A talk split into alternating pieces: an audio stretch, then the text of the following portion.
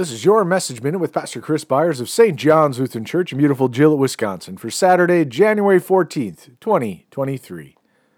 For while we were still weak, at the right time Christ died for the ungodly. For one will scarcely die for a righteous person, though perhaps for a good person one would dare even to die. But God shows his love for us in that while we were still sinners, Christ died for us. Romans 5, verses 6 through 8.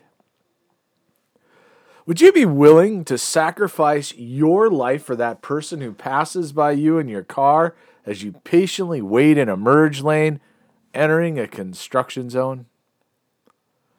If I'm being honest, I would say no. Yet, Jesus died for that person. Yes, even that person.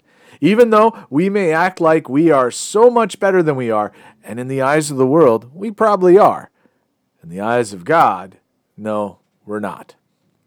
We have sin in our lives, and for God, sin is sin. It was for me that our Lord Jesus Christ died. He died for you. He died for the guy rudely driving to the front of the line to force his way in. He didn't die to excuse sin, but to take away the penalty. He paid the price. He's the judge who convicts to the full extent of the law and then comes down from the bench and pays the fine. This is the promise. This is the hope. Though we probably wouldn't give our lives for a person we saw as good, our God gave his life for us at our worst. It isn't to make us feel guilty or to bind us further, but to set us free in order to live into his glory.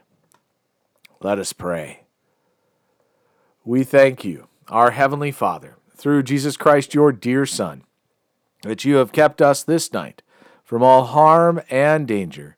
And we ask you to protect us this day also from sin and every evil, that in all we do today we may please you. For into your hands we commend ourselves, our bodies and souls, and all that is ours.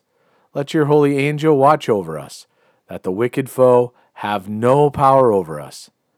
Amen.